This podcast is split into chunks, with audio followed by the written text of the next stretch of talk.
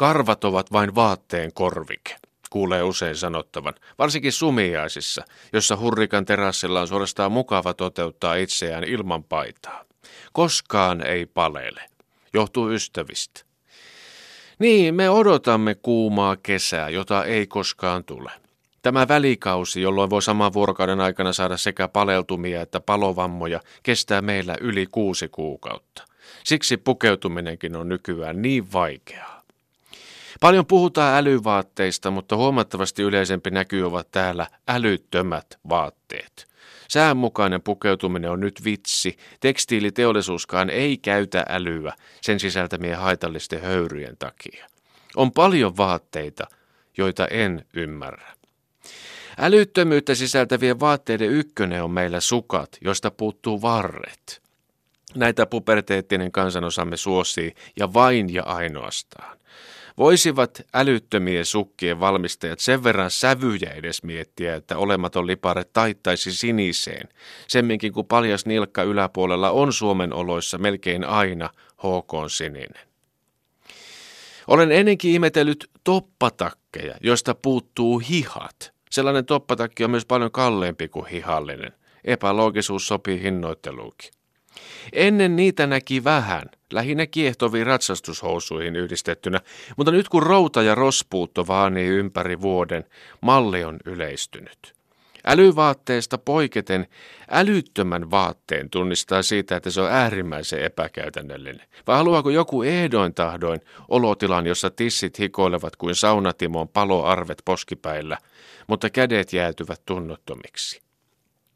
Toki Hihattoman toppatakin voi aukaista, mutta silloin se on sama vedellä nippusiteellä lantiolla ja käyttää kiinteänä peflettinä. Miksi Suomessa myynnissä olevissa pilkkihaalareissa on huppu? Älytöntä. Ystäväni kulkee marraskuusta maaliskuun alkuun, no tänä vuonna äitien päivään, usein pilkkihaalari päällä. Hänen hahmonsa kävelykadun vilinessä rauhoittaa.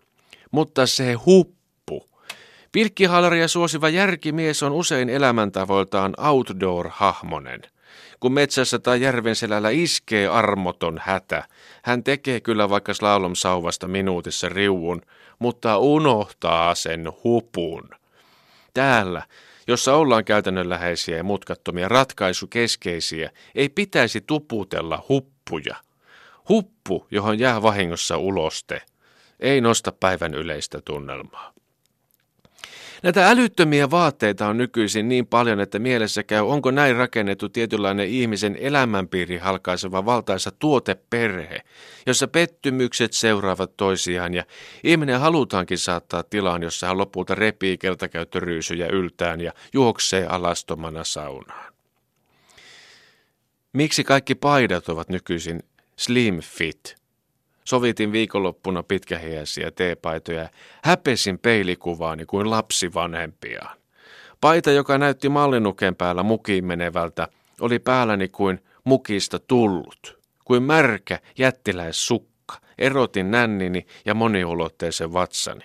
Tunsin itseni hedelmälliseksi. No älyvaatteiden vastakohta on myös älyttömät paidat, joissa lukee jotain. On vaikea löytää paitaa, jossa ei lukisi mitään. Toinen on se, että koskaan ei tajua, mitä teksti tarkoittaa. Löysin asiallisen värisiä paitoja, jossa luki Squeeze the Day, toisessa Croc the Game ja kolmannessa luki Vintage Rugged Quality Goods. En ostanut. Jos olivat huumoriteepaitoja, niin huonoa huumoria, tuommoinen. Jo keskiässä ei ole enää ronkeli. Kaikki periaatteessa kelpaa, jos hinta on kohdallaan. Mutta sitä täytyy vielä ihmetellä, miksi meille tuputetaan tavallisia farkkuja. Ne kun ovat nykyisin mitoitukselta älyttömiä, hintakaan ei sisällä älyä. Kuminauha vyötärö farkut ovat menevän miehen valinta. Elopaino kun vaihtelee vuoden aikojen mukaan kymmenkunta kiloa ja aina ylöspäin, ja vain kuminauha vyötärö armahtaa. Tämä aika kaipaa joustavuutta. Sitä paitsi se farkun kuminauhavyötärön saa verkkatakia ja nahkatakia alle piiloon. Kukaan ei epäile mitään.